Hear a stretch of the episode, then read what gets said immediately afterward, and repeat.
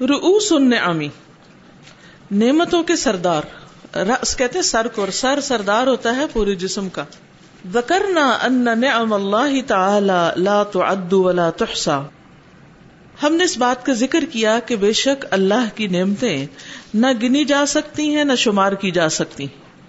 ولا کہ یمکن لیکن یہ ممکن ہے۔ ان نذکر رؤوس تلک النعمی کہ ہم ان نعمتوں کی سردار نعمتوں کا ذکر کریں۔ یعنی ان نعمتوں میں سے بڑی بڑی نعمتوں کا ذکر کریں۔ یعنی اللہ کی نعمتیں تو بہت زیادہ ہیں، جن کو ہم گن نہیں سکتے، لیکن کم از کم جو پرومیننٹ ہیں اور بڑی بڑی نعمتیں ہیں، ان کو تو تھوڑا سا یاد کر لیں۔ اب یہ نعمتیں گنوا رہے ہیں، اب دیکھتے ہیں کیسے۔ نمبر ایک، نعمت الاسلامی ولیمان سب سے بڑی نعمت کیا ہے؟ ایمان اور اسلام۔ وہی اب اللہ اور وہ اللہ کی قسم، اعظم نعمت انعم اللہ بها علینا۔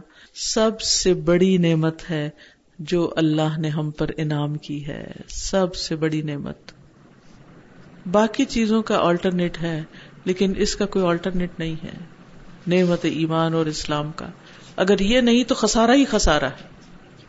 عبد الرحیم گرین جو ایک انٹرنیشنل اسپیکر ہیں، یو کے کے وہ پچھلے دنوں الہدا میں آئے تھے اور انہوں نے اپنے اسلام لانے کی اسٹوری شیئر کی تھی سب کے ساتھ۔ تو وہ اپنا ایکسپیرئنس بتا رہے تھے کہ میں اسلام لانے سے پہلے ایسا ہی تھا جس طرح آپ یوں تصور کریں کہ کوئی شخص اندھیرے کمرے میں ہو اور اس کو کچھ نظر نہ آ رہا ہو تو وہ صرف ہاتھ پاؤں مار کر چیزوں کو دیکھ رہا ہو کہ میں کسی چیز سے نہ ٹکراؤں۔ یعنی میری کیفیت بالکل ایسی تھی کہ مجھے کچھ پتا نہیں تھا کہاں سے آئے ہیں، کہاں جانا ہے۔ دنیا میں کیا کرنا ہے اور پھر اس کے بعد کیا ہوگا؟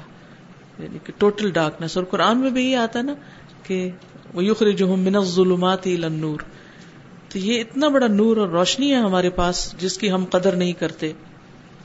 وہی اللہ اعظم نعمت انعم اللہ بها علینا حیث جعلنا من اہل الاسلام والتوحید جیسا کہ اس نے بنایا ہمیں اسلام اور توحید والوں میں سے.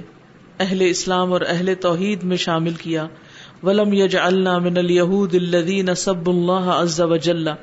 اور نہ بنایا ہمیں ان یہود میں سے جنہوں نے اللہ عز وجل کو گالی دی۔ اس کو برا بھلا کہا۔ وصفوه باقبح الصفات واخصها اور انہوں نے اللہ سبحانہ تعالی کا وصف بیان کیا۔ یا اللہ تعالی کو موصوف کیا سب سے قبیح صفات کے ساتھ۔ جیسے کہا نا ید اللہ مغلولہ۔ وقالت الہود ید اللہ مغلولہ۔ یہود کہتے ہیں کہ اللہ کے ہاتھ نعوذ باللہ بندھے ہوئے ہیں۔ غلط ایدیہم ولعنوا بما قالوا۔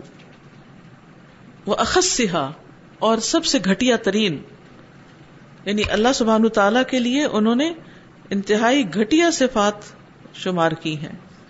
جبکہ ہم مسلمان کیا کرتے ہیں؟ ولی اللہ کیا یقین رکھتے ہیں؟ ولی اللہ اسماء الحسنہ کہ اللہ کے سب نام بہترین ہیں۔ اور اسی طرح ولہ الصفات، یہ قرآن کی آیت نہیں ہے۔ ولہ الصفات العلا اور اس کے لیے بلند ترین صفات ہے اب ان نصارا، اور شکر ہے کہ اللہ نے ہمیں نصارا میں پیدا نہیں کیا۔ الذین عبدوا غیر اللہ جنہوں نے اللہ کے سوا اوروں کی عبادت کی۔ وہ نصب الیہ الولدت اور اس کی طرف یعنی اللہ کی طرف بیٹا منسوب کیا۔ تعال اللہ اما یقولون علوا کبیرا۔ بہت بلند ہے اللہ، اس سے جو وہ کہتے ہیں بلند بہت بڑا۔ اللہ سبحان تعالیٰ بہت بلند و برتر ہے ان سب باتوں سے جو وہ کرتے ہیں۔ ایک حدیث کسی میں آتا ہے نا کہ ابن آدم مجھے گالی دیتا اور اس کا گالی دینا کیا ہے؟ کہ میرے لیے بیٹا قرار دیتا ہے۔ تو آپ دیکھیے کہ اللہ سبحان تعالیٰ جو ہمارا خالق ہے، جس نے ساری ہمیں نعمتیں عطا کی ہیں۔ سب سے بڑا اس کا شکر کیا ہے کہ ہم اس کو پہچانے کہ وہ ہے کیا۔ وہ کتنا بڑا ہے، وہ کیسا ہے۔ اور پھر اس کی عظمت کو جان کر اس کے آگے جھک جائیں۔ کہا یہ کہ اللہ سبحان و تعالیٰ کے بارے میں برے گمان رکھے اور نوز باللہ بری صفات سے اس کو منسوب کرے تو یہ اللہ تعالیٰ کو بہت بڑا شکر ہے کہ اس نے ہمیں ایسے لوگوں میں نہیں شامل کیا، ورنہ ہم کیا کرتے؟ وہی کرتے جو لوگ کر رہے ہیں۔ کالا مجاہد انفی قولی تعالی۔ مجاہد مفسر ہیں، کہتے ہیں اللہ سبحان تعالیٰ کے اس قول کے بارے میں وہ اسبغ علیہ کم نے ظاہر و باطنا اور اس نے تم پر اپنی ظاہری اور باطنی نعمتیں پوری کر دی قالا مجاہد نے کہا، ہی اللہ الہ الا اللہ۔ وہ کیا ہے؟ لا الہ الا اللہ ہے۔ یعنی لا الہ الا اللہ سکھا کر ساری نعمتیں تمام کر دی۔ گویا منعم کی پہچان ہے اس میں کہ اس کے سوا کوئی معبود نہیں۔ کہ تم اسی کی عبادت کرو۔ تو لا الہ الا اللہ کو جان لینا، اس کا علم حاصل کرنا، اس کو پڑھنا، اس پر یقین رکھنا، گویا ساری نعمتوں کو حاصل کرنا ہے۔ الم اکمل تو لکم دینکم و اتمم تو علیکم نعمتی۔ کس چیز کے ساتھ اللہ تعالیٰ نے نعمت کو تمام کر دیا؟ اور ادیت الکم الاسلام دینا وقال ابن عیینہ اور ابن عیینہ کہتے ہیں، ما انعم اللہ علی العباد نعمتا افضل من ان عرفهم لا الہ الا اللہ نہیں انعام کی اللہ نے بندوں پر کوئی نعمت، اس سے افضل کہ انہیں لا الہ الا اللہ کی پہچان کرا دی۔ اگر کوئی آپ سے پوچھے کہ اللہ کی سب سے بڑی نعمت کیا ہے تو لا الہ الا اللہ ہے۔ توحید ہے، ایمان ہے۔ وقال ابن اب الحواری، ابن اب الحواری کہتے ہیں، قلت ابی معاویہ، میں نے ابو معاویہ سے کہا، ما اعظم النعمت علینا فی التوحید۔ کتنی عظیم ہے نعمت توحید کی ہم پر۔ نس اللہ اللہ یسلو بنا ہم اللہ سے سوال کرتے ہیں، اللہ سے دعا کرتے ہیں۔ اللہ کے نہ یسلو بنا وہ چھینے ہم سے، ایاہو اس کو۔ کہ اللہ ہم سے یہ نعمت کبھی نہ چھینے۔ ہمارا خاتمہ بھی ایمان پر ہو، لا الہ الا اللہ پر ہو۔ کسی نے اپنے بھائی کا ایکسپیرئنس شیئر کیا، ان کے بھائی ڈاکٹر ہیں۔ وہ کہتے ہیں کہ میرے بھائی کے سامنے ایک سو پچاس لوگ فوت ہوئے۔ ایک سو پچاس ہنڈریڈ اینڈ ففٹی اور ان میں سے صرف ایک نے لا الہ الا اللہ پڑھا مرتے وقت اور وہ بھی وہ عورت تھی جس نے سوئسائڈ کی کوشش کی تھی۔ لیکن وہ جب اس نے کوشش کی جس بھی طریقے سے خواہ دوا کھا کے جو بھی تھا، تو فوری طور پر اس کی ڈیتھ نہیں ہوئی۔ اس کے آٹھ گھنٹے بعد وہ زندہ رہی۔ تو ہو سکتا ہے کہ اس میں اس نے توبہ کر لی ہو، تو مرتے وقت اس نے لا الہ الا اللہ پڑھا۔ اصل میں کسی بھی انسان کی جو اصل خوش قسمتی ہے، وہ یہ ہے کہ اس کا اختتام کس پر ہو رہا ہے۔ اصل کامیاب وہ ہے جو جس کا خاتمہ لا الہ الا اللہ پر ہو۔ لا الہ الا اللہ پر۔ اس لیے کسی کو بھی جج نہیں کرنا چاہیے کہ فلاں ایسا اور فلاں ایسا ہے۔ آپ کو نہیں پتا کہ مرتے وقت کس کو کلمہ نصیب ہونا اور کس کو نہیں۔ ہو سکتا ہے اس نے غصے میں کوئی ایسا قدم اٹھا لیا ہو اور اس کے بعد اس کو انتہائی شرمندگی ہو۔ اور جتنی بھی زندگی اس کو ملی اس نے اس میں توبہ کر لی اور اختتام لا الہ الا اللہ پر ہوا۔ اسی طرح کچھ اور لوگوں نے بھی اپنے تجربات لکھے ہیں، کچھ اور ڈاکٹرز وغیرہ نے آپ نے بھی اخباروں میں پڑھا ہوگا کہ لوگ مرتے وقت کیا کیا باتیں کرتے ہیں۔ وہ جب موت کی بے ہوشیوں میں ہوتے ہیں تو وہی باتیں کرتے ہیں جو وہ ہوش میں ساری زندگی کرتے رہے یا جو ان کے انٹرسٹ کی باتیں ہوتی ہیں۔ کوئی کرکٹ کی بات کر رہا ہے، کوئی سانگ گا رہا ہے، کوئی گالیاں دے رہا ہے، کوئی چابیاں مانگ رہا ہے، کوئی بچوں کا پوچھ رہا ہے، کوئی کسی چیز کا، کوئی کسی چیز کا۔ تو ہم سب کو بھی اپنے انٹرسٹ، اپنے شوق، اپنی دلچسپیوں اور اپنی گفتگو پر خاص طور پر نظر رکھنی چاہیے کہ ہم ہر وقت ایک دن میں ہمارا سب سے زیادہ بول کیا ہوتا ہے؟ سب سے زیادہ ہم کیا چیز زبان سے ادا کرتے ہیں؟ ہمارا تکیہ کلام کیا ہے؟ سب سے زیادہ کون سا کلمہ ہے جو ہماری زبان پہ آتا ہے؟ ہماری گفتگو کا اکثر حصہ کیا ہے؟ جی استاذ آپ کے ایک دفعہ گجرا والے پروگرام میں ایک نرس نے شیئر کیا تھا۔ کہ وہ مریض کہتا تھا کہ میرے لیے لا لا پڑھو میری زبان پہ نہیں آ رہا۔ تو وہ نرس نے بھی نہیں پڑھا تھا۔ تو وہ کہتی وہ بار بار کہتا رہا اس نے میرا ہاتھ پکڑا تو میں نے جھٹک دیا۔ تو پھر کہتی تو کافی دفعہ جب اس نے کہا کہ میری زبان پہ نہیں آ رہا پلیز میری لیے لا لا پڑھو۔ تو کہتی میں نے کوئی نہ پڑھا پھر اس کی موت ہوگی۔ تو اس نے آپ کے کلاس میں شیئر کیا تھا کہ پھر میں اتنے دن روتی رہی کہ مجھے سمجھ نہیں آ رہی تھی کہ یہ کیا ہوا ہے۔ تو یعنی وہ اس نے کہا خود پڑھ لو۔ تو اس نے کہا تھا میری زبان پہ نہیں آ رہا۔ تو اس نرس نے بھی نہیں پڑھا تھا اس وقت۔ اس میں آپ دیکھیے کہ ان ڈاکٹر صاحب کا یہ بھی کہنا ہے کہ جب وہ مریضوں کے لواحقین کو یہ تلقین کرتے ہیں کہ اس وقت آپ ان کے کلمہ پڑھوائیں تو لوگ ناراض ہو جاتے ہیں کہ شاید ڈاکٹر نے اب ہمت ہار دی ہے اور یہ مزید ٹریٹ نہیں کرنا چاہتا اس کو۔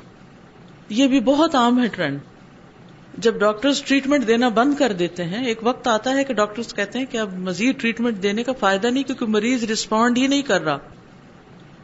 اور بازو کا دوائیاں بے حد مہنگی ہوتی ہیں۔ اور یہ بھی ڈاکٹرز کا احسان ہوتا ہے ایک طرح سے کہ وہ اتنے بڑے خرچے سے بچا لیتے کہ ایک مریض جو مرنے جا رہا ہے اس کو سکون سے مرنے دیا جائے، نہ کہ اس کو بار بار انڈیوس کرتے رہیں، کچھ نہ کچھ انجیکٹ کرتے رہیں، اس کے جسم کے اندر اور بل بڑھاتے رہیں۔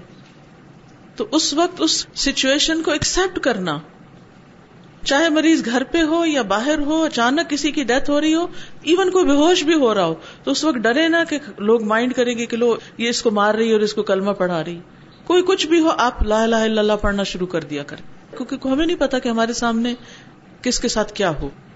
تو یہ کسی بھی انسان پر بہت بڑا احسان ہوگا۔ بہت بڑا احسان۔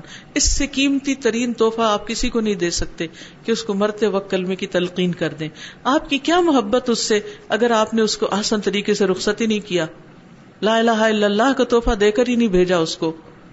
اور آپ اسی اس میں رہے کہ نہیں نہیں نہیں، یہ بات مجھ سے مت کرو۔ نہ موت کی بات ہی نہ کرو، کیونکہ موت تو برا کے آنی ہے۔ کیسے بات نہ کرو؟ یہ بات تو کرنی چاہیے۔ عقل مند وہ ہے جو روز بیٹھ کے سوچے، غور کرے اور اپنے قریب والوں سے روز موت کی بات کرے، مرنے اور مرنے کے بعد کو یاد رکھے۔ اصل عقل مند وہ ہے۔ ہم سب کو اپنے لیے بھی فکر کرنی چاہیے اور دوسروں کے لیے، اگر ہم دوسروں کے لیے کریں گے تو اللہ ہمارے لیے بھی آسانیاں پیدا کر دے گا۔ ہمیں بھی توفیق عطا کرے گا کیونکہ صرف اس کی توفیق سے ہی ہو سکتا ہے۔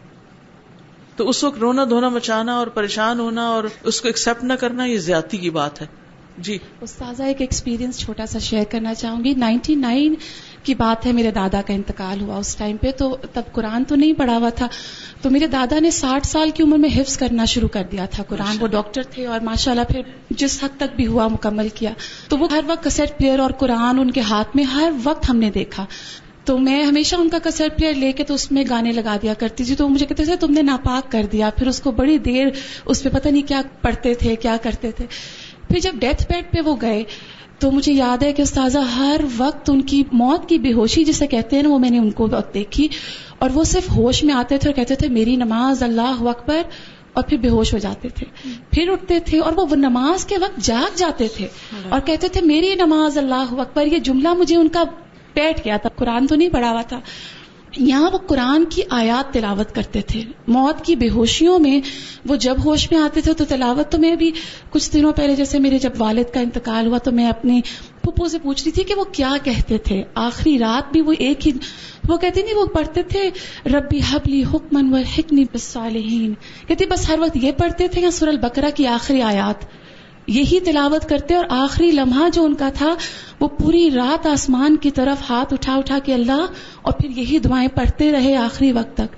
تو وہ مجھے ایسے لگتا ہے کہ جو ان کا آخری ساٹھ سال کی عمر کے بعد جو عمل تھا وہ صرف قرآن تھا۔ ان کے ہاتھ میں ہم نے قرآن کے بعد کچھ نہیں دیکھا۔ اور وہ موت بھی اسی حال پہ آئی کہ وہ قرآن ہی تلاوت کرتے کرتے گئے۔ اللہ تعالیٰ ان کا ہم سب کو بھی توفیق دے۔ اصل میں جو ہماری پرائرٹی ہوگی جو ہماری زندگی کے شوق اور دلچسپیاں ہیں اسی کے ساتھ اختتام ہوگا نا؟ میرا یہاں پر یہ سوال ہے کہ آپ نے جیسے کہا کہ کوئی فوت ہو رہا ہو تو آپ اس کو کلمہ پڑھائیں تو کیا کلمہ پڑھانے سے صرف زبان سے ادا کرنے سے ہم کلمے کا وہ حق ادا ہو سکتا ہے؟ اس وقت مطلب وہ وہ وقت حق ادا کرنے کا تو ہے نہیں وہ تو ساری زندگی تھا۔ اب تو جس طرح ہمیں تعلیم دی گئی، نبی صلی اللہ علیہ وسلم نے جو تعلیم ہمیں دی کہ لقنو موتا کم لا الہ الا اللہ، اپنے مردوں کو، مرنے والوں کو لا الہ الا اللہ کی تلقین کرو، ہمیں تو اس حکم پر عمل کرنا ہے۔ اور یہ کہ جس کا آخری کلام لا الہ الا اللہ ہوگا، وہ جنت میں داخل ہوگا۔ ٹھیک ہے؟ السلام علیکم۔ استاذہ، میرا ایکسپیرینس ہوا ایک مقرر کو سننے کا۔ انہوں نے لا الہ الا اللہ کے اوپر دس دے رہی تھی کہ اس کو پہچاننے کے اوپر، نا۔ تو جیسے ہم نے ابھی پڑھا ہے تو وہ حوالہ دے رہی تھی کہ ہم پانی پیتے ہیں تو یہ سوچ کر پانی نہ پیئیں کہ وہ پیاس بجھاتا ہے۔ پانی کے اندر پیاس بجھانے کی طاقت نہیں ہے۔ وہ طاقت اللہ نے اس کے اندر رکھی ہے۔ وہ چاہے تو پانی پی کے آپ کی پیاس بجھے گی۔ وہ چاہے گا تو پانی پی کے آپ کی پیاس نہیں بجھ سکتی۔ تو میں نے اس کو ایکسپیرینس پرسنلی ایسے کیا کہ میں نے ایک خاتون کو دیکھا لیڈی کو، وہ بھی ماشاء اللہ ایسے قرآن کا درس وغیرہ دیتی ہیں۔ بہت ان کی اچھی وائس ہے، بولنا اونچا، لیکن ان سے پانی ہزم نہیں ہوتا۔ وہ پانی کا گھونٹ تک نہیں پی سکتی ہیں اور جیسے ہی وہ پیتی ہیں وہ وامٹ کر دیتی ہیں۔ اتنے سال ہو چکے ہوئے ہیں، وہ علاج بھی کروا چکی ہوئی ہیں، کسی کو ان کی بیماری سمجھ میں نہیں آتی۔ اسٹل وہ اسی بیماری کے اندر ہیں ماشاء اللہ بہت کام کرتی ہیں، وہ بہت بولتی ہیں، لیکن یہ اللہ کی رحمت بھی ہے کہ انہیں اس طرح سے پانی کی ضرورت محسوس نہیں ہوتی۔ لیکن اگر وہ پیئیں تو وہ ہزم نہیں ہوتا، وہ اس پانی کے بغیر ہی اتنے سالوں سے گزارا کر مریضوں کو تو اللہ پلاتا اور کھلاتا ہے، وہ کہتے ہیں نا کہ بیماروں کو کھانے کے لیے انسسٹ نہ کرو۔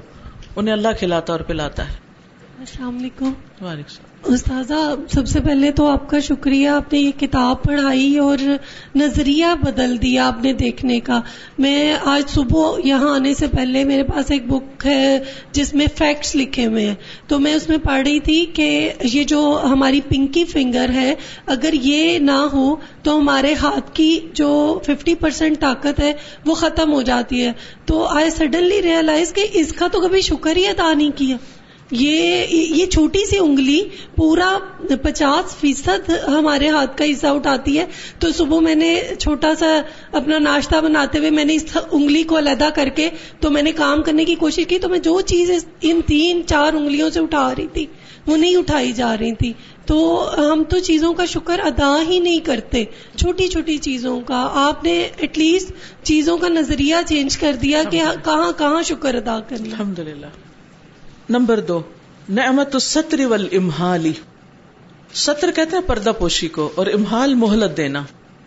پردہ پوشی اور مہلت دینے کی نعمت۔ وہی ایدن من اعظم النعمی اور یہ بھی بہت بڑی نعمتوں میں سے ہے۔ لأن اللہ عز و جل کیونکہ اللہ عز و لو عاجلنا بالعقوبت لہلکنا اگر جلدی کرتا ہمیں سزا دینے میں تو ہم ہلاک ہو جاتے، تباہ ہو جاتے۔ تو اللہ نے ہمیں مہلت دی ہے ہمارے گناہوں کے باوجود زندہ رہنے کی، کھانے پینے کی نعمتوں سے استفادہ کی۔ قال مقاتل مقاتل کہتے ہیں، فی قوله تعالی، اللہ تعالی کے اس قول کے بارے میں وہ اسبغ علیکم نعمہ ظاہرتا و باطنا، کہ اس نے اپنی ظاہری اور باطنی نعمتیں تم پر پوری کر دی۔ قالا انہوں نے کہا، اما الظاہرتو یعنی مقاتل نے کہا، اما ظاہر تو جہاں تک ظاہری نعمتوں کا تعلق ہے، فل اسلام، تو وہ اسلام ہے۔ وہ امل باطن تو اور جہاں تک باطنی نعمتیں ہیں، چھپی ہوئی نعمتیں ہیں فست روح علیہ کم تو اس کا چھپانا تم پر گناہوں کو، تمہاری نافرمانیوں پر پردہ ڈالنا۔ یعنی ہمارے گناہوں کو ڈھانک دینا۔ کتنے ہی گناہ ایسے ہیں جو صرف ہمیں ہی پتا ہے۔ اور اللہ سبحان تعالیٰ نے انہیں لوگوں کے لیے نہیں کھولا۔ اگر وہ کھول دے تو ہمارا کیا حال ہو؟ لوگ اگر ہمارے دلوں میں اٹھنے والے خیالات کو، ہماری چپ چپ کے کی ہوئی لوگوں کے ساتھ باتوں کو سب کے سامنے کھول دے، کوئی شاید ہمیں دیکھنا بھی نہ چاہے۔ تو اللہ نے ہمارے ایب چھپائے ہوئے ہیں۔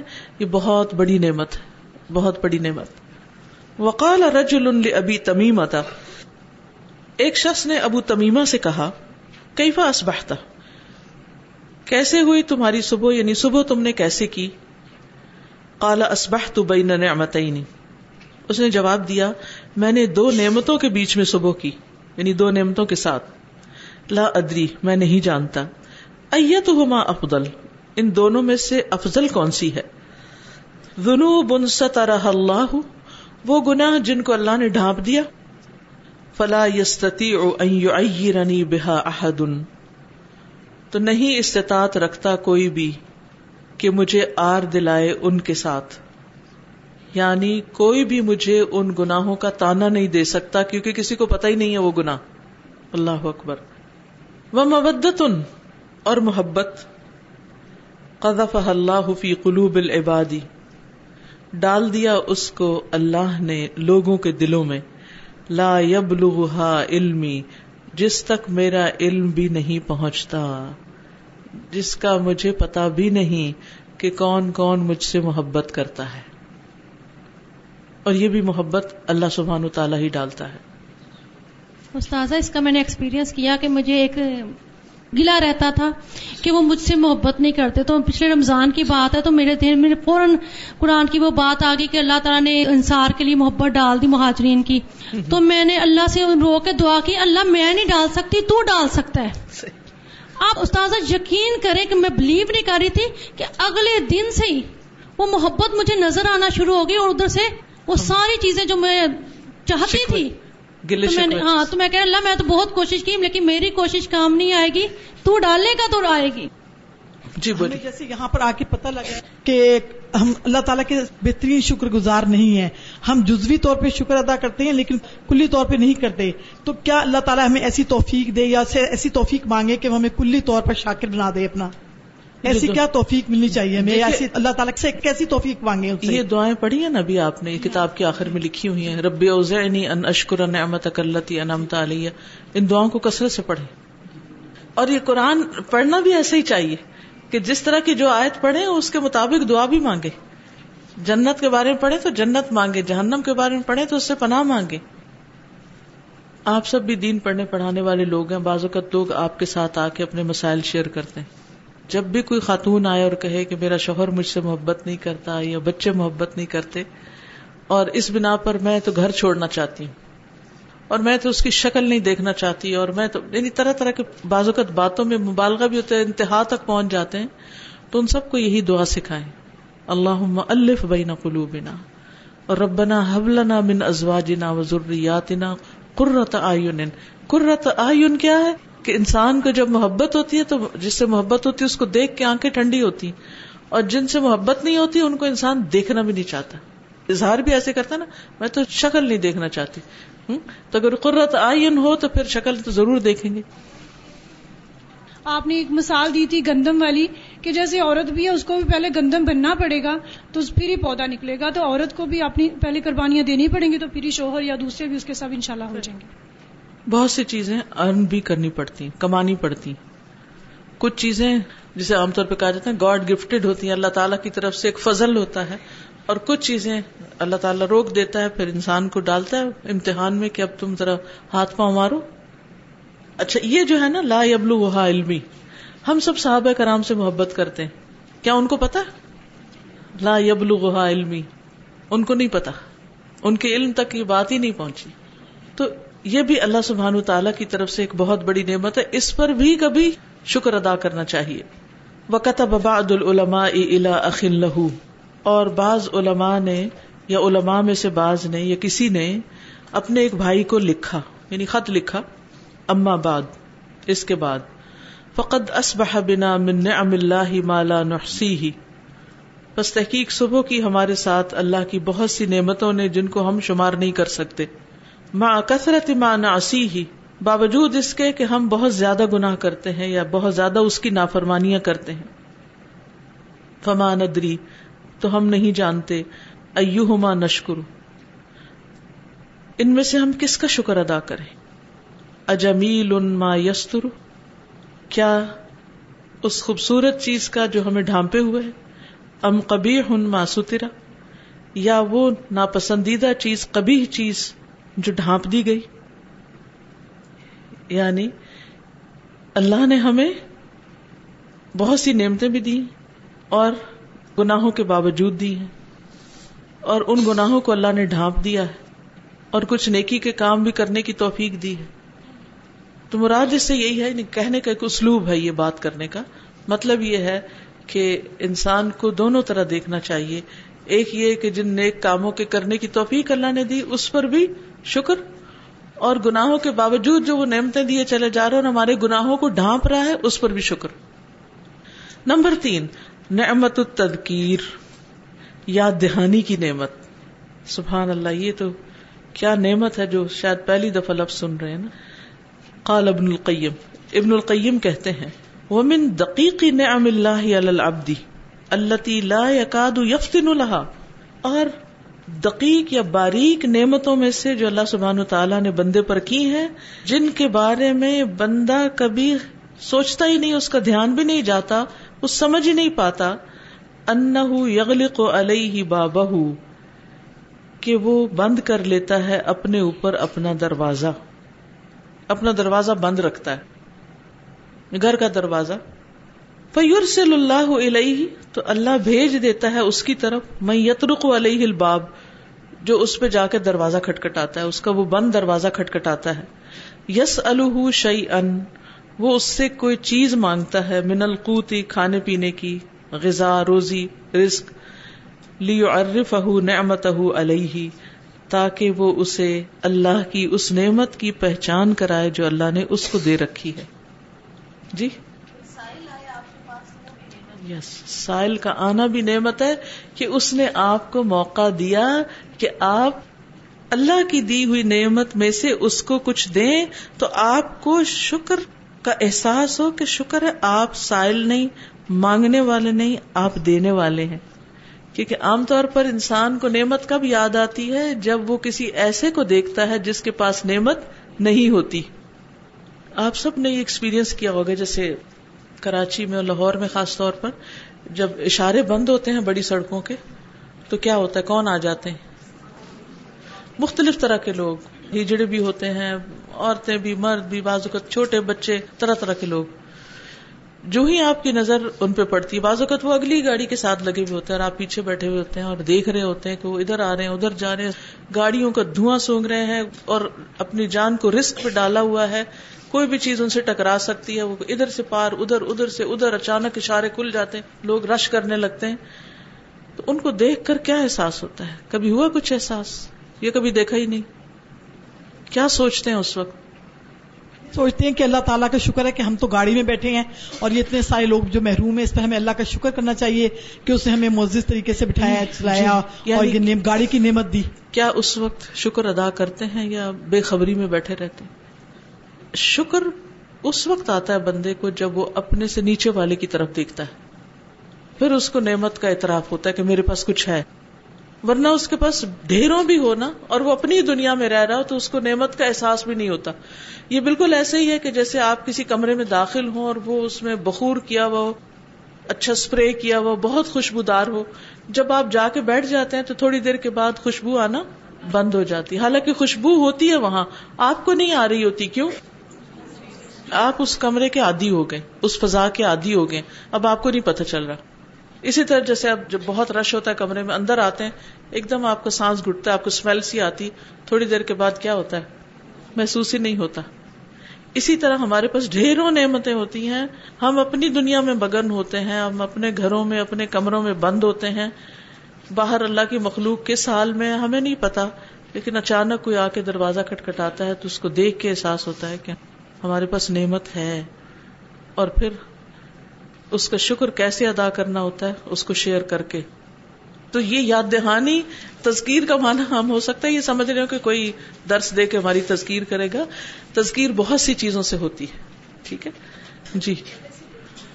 قال سلام ابن ابی متی سلام بن ابی متی کہتے ہیں دخل تو اللہ مریض، میں ایک مریض پر داخل ہوا۔ بیمار کے پاس گیا۔